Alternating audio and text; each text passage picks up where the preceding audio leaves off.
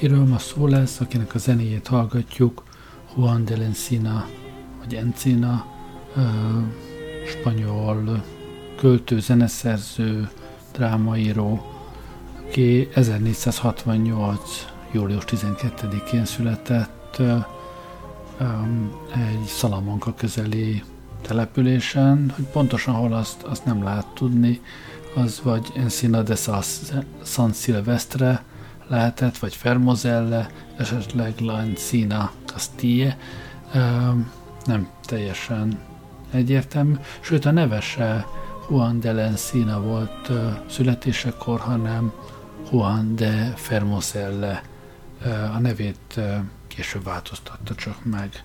Minden esetre az ő zenéjét fogjuk ma hallgatni.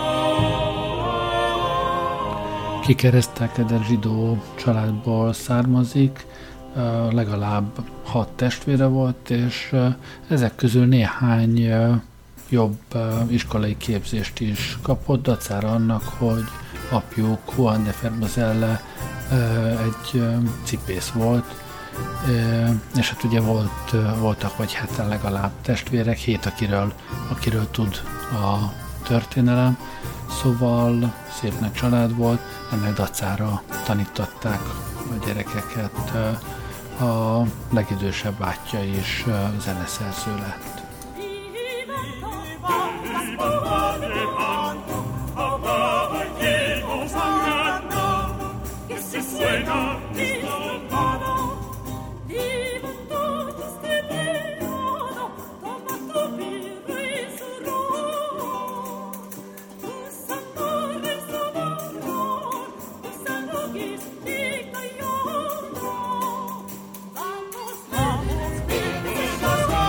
Oh,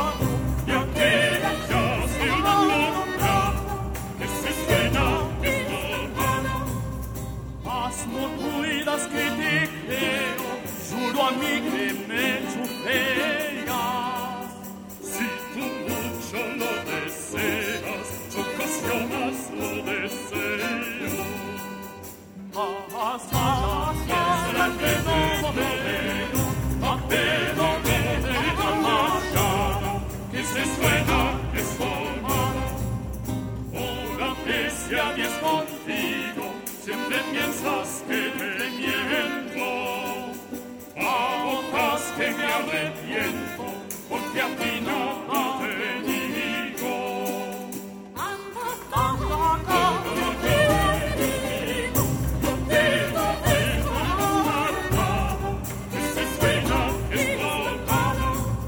Déjate son carrero, podremos bien de ganado. No se meta en lo velado, que nos venda algún bolillo. Ganado y vamos a camino, porque el todo no está, que se suena el sol.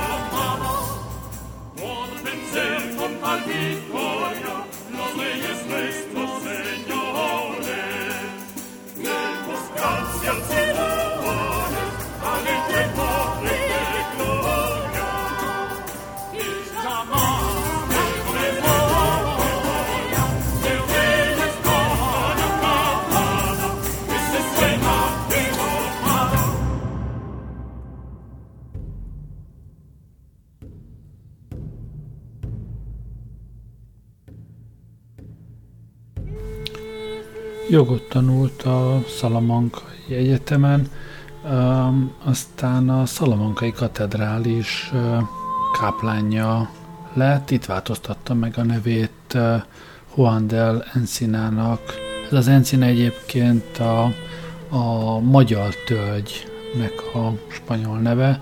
Ez a magyar tölgy, most megnéztem, egy baromi érdekes növény, olyan a levele legalábbis a mediterrán vidékeken, mint a magyalnak, tehát ilyen tüskés szélű levele van, de rendes tölgymak terem rajta közben.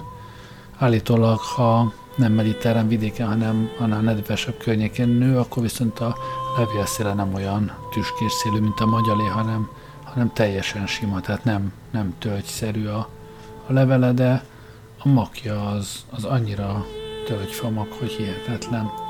Na mindegy, szóval itt változtattam meg a nevét Juan del Encinának, és hát egy olyan egy-két évet szolgált, mint káplán, mielőtt, mielőtt kivágták volna, mert hogy nem volt pappá szentelve, e, és hát ez nagyon rosszul esett neki.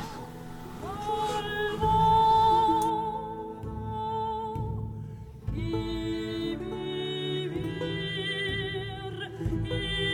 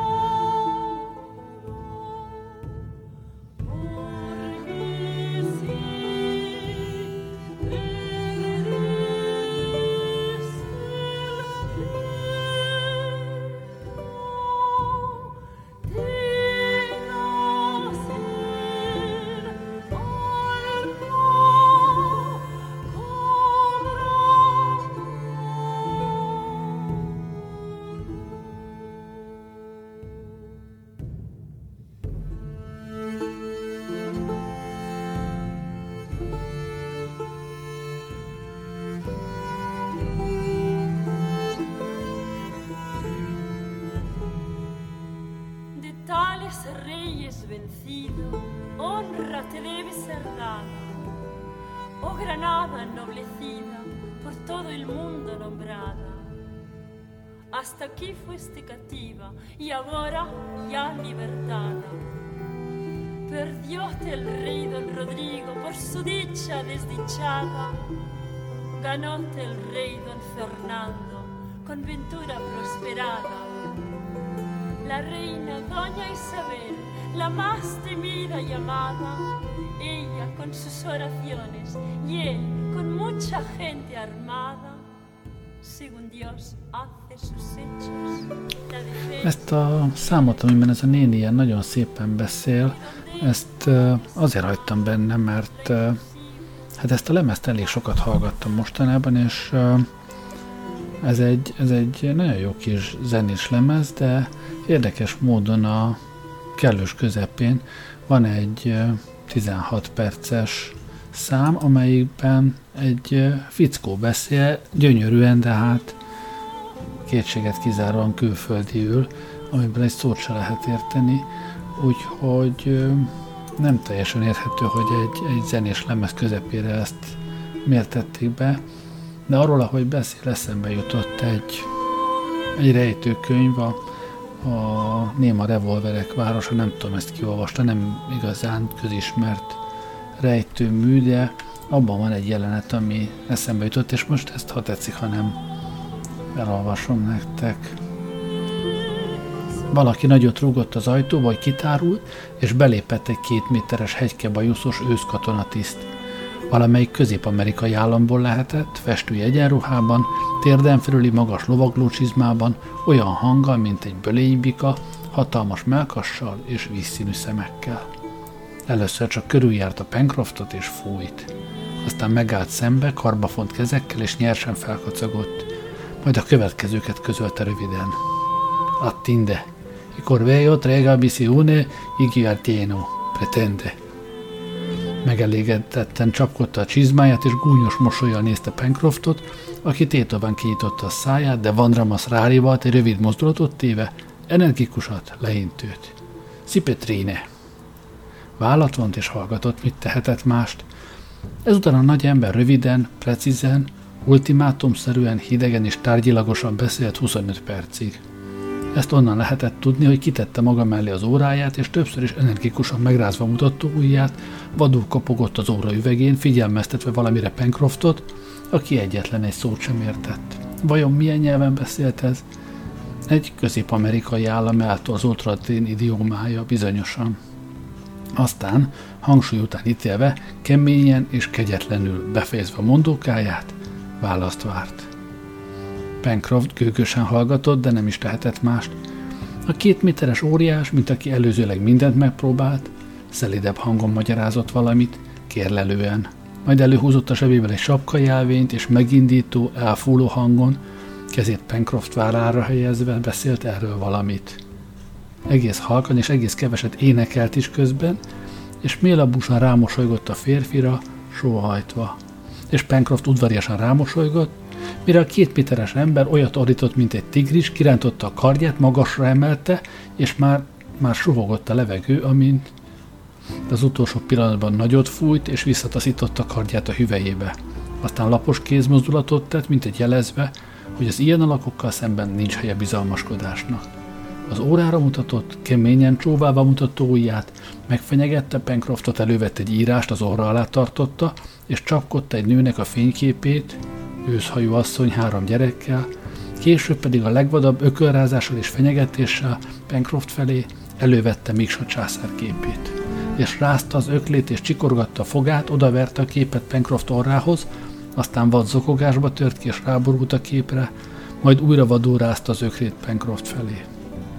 Sajnos úgy nézett ki a dolog, hogy valaki megtévesztette ezt az embert, és most Miksa császár megöletésével őt gyanúsítják.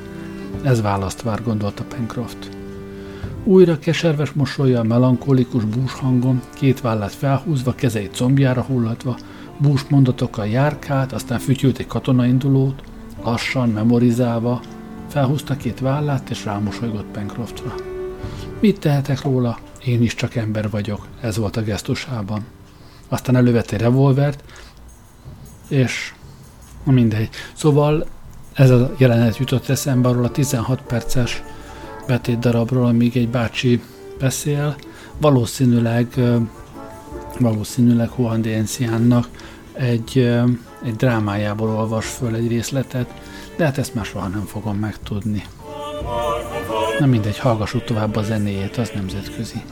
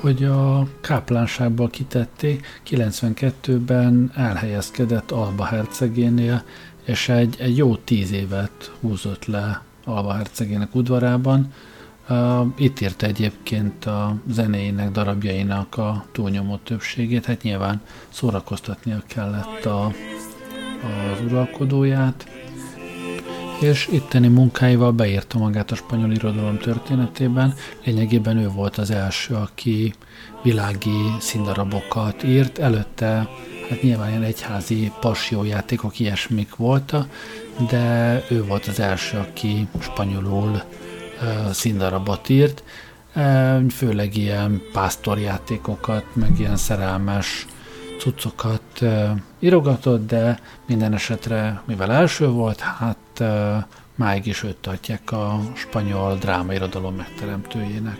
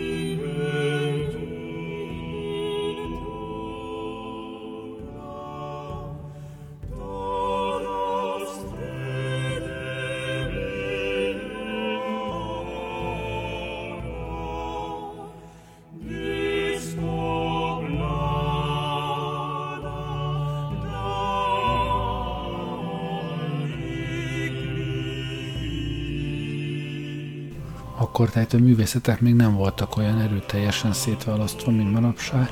Tehát az, hogy valaki drámaíró vagy zeneszerző, az nem akadályozhatta meg abban, hogy, hogy költő is legyen. A dalainak a szövegét is jobbára írta, de írt olyan verseket is, amikhez nem tudjuk, hogy lett volna zene.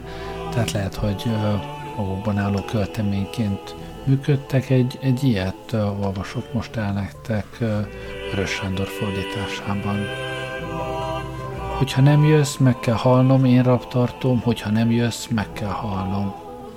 Bízom sebes lépteidben, hogy éltem ne veszítsem, hiszen a hit veszve nincsen, én rabtartom, hogyha nem jössz, meg kell halnom.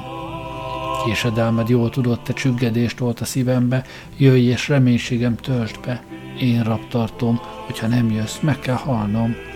Védj ki rabságomból végre, hogy ne jussak gyötrődésre, késedelmed elítélne, én rabtartom, hogyha nem jössz, meg kell halnom.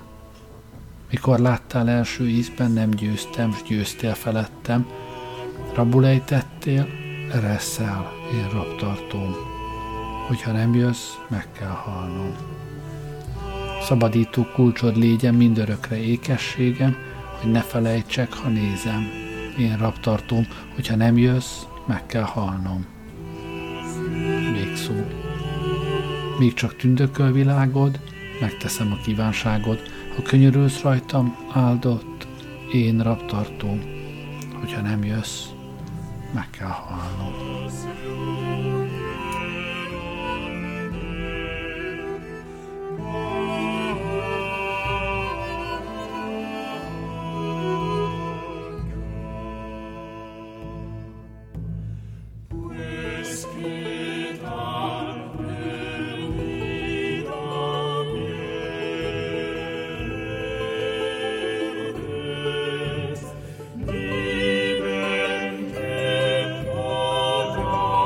Oh,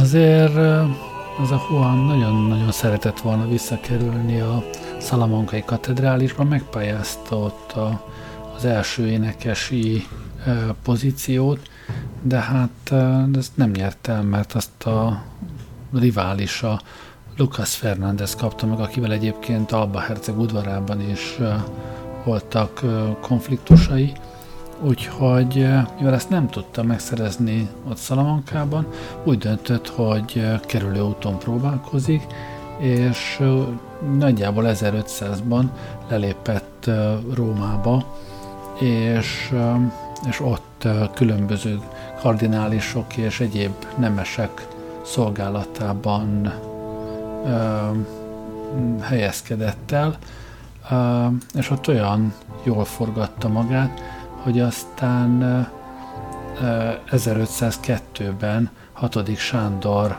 nekiadta ezt a, ezt a szalamankai ö, pozíciót.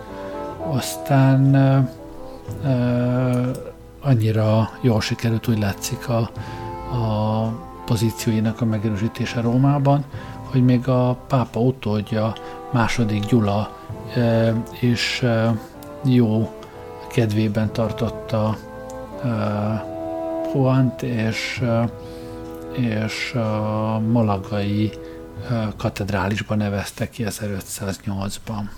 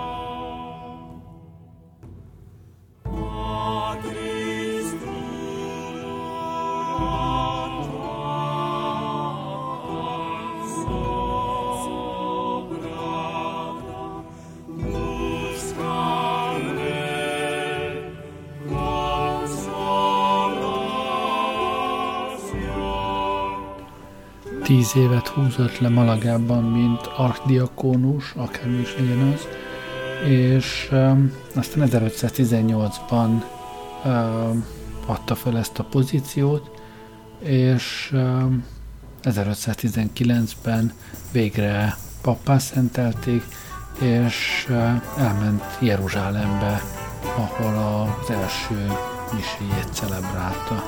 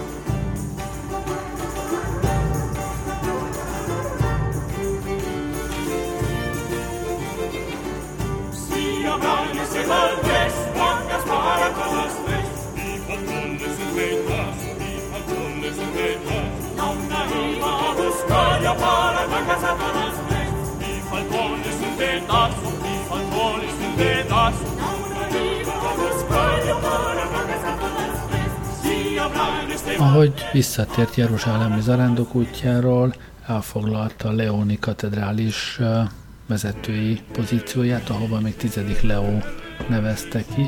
Ebben egyébként szerepe lehetett annak is, hogy addigra már hatodik Adrián volt a, a pápa, és hát ő elég, elég puritán udvart vezetett a, ez a mi León barát, ez a mi, mi Juan barátunk viszont nem igazán kedvelte a puritán életet, ő fiatal korától hát nem vetette meg az élvezeteket, úgyhogy már nem volt annyira vonzó neki a pápai udvar, inkább elment Leónba, és haláláig, ezerötszázhuszonkilencig ott élt.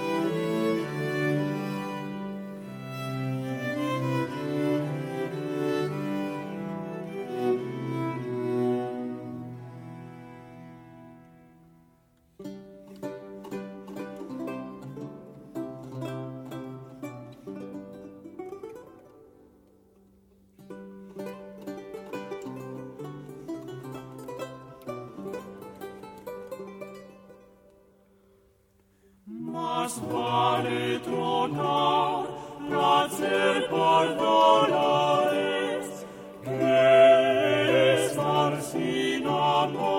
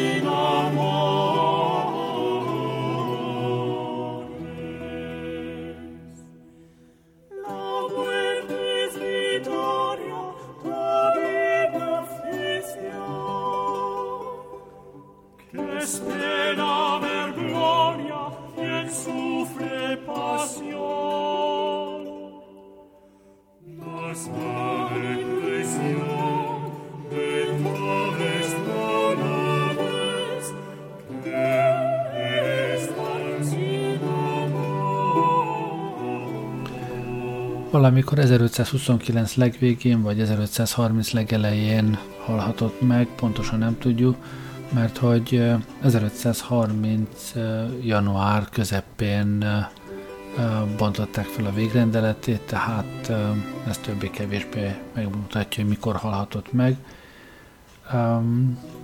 Aztán halála után öt évvel helyezték el a földi maradványait abban a szalamankai katedrálisban, ahol, ahol hát egész kora fiatalsága óta szerette volna megszerezni az első énekesi pozíciót. Végül is ez soha nem sikerült neki. Elképzelhető, hogyha ez sikerült volna, akkor, akkor a spanyol irodalomtörténet máshogy alakul. Nem került volna ő soha Alba hercegéhez, és nem írta volna meg jó eséllyel azokat a verseket, darabokat, meg hát azokat a, azokat a dalokat sem, amiket most hallottunk. Talán, talán jobb ez így mindenkinek.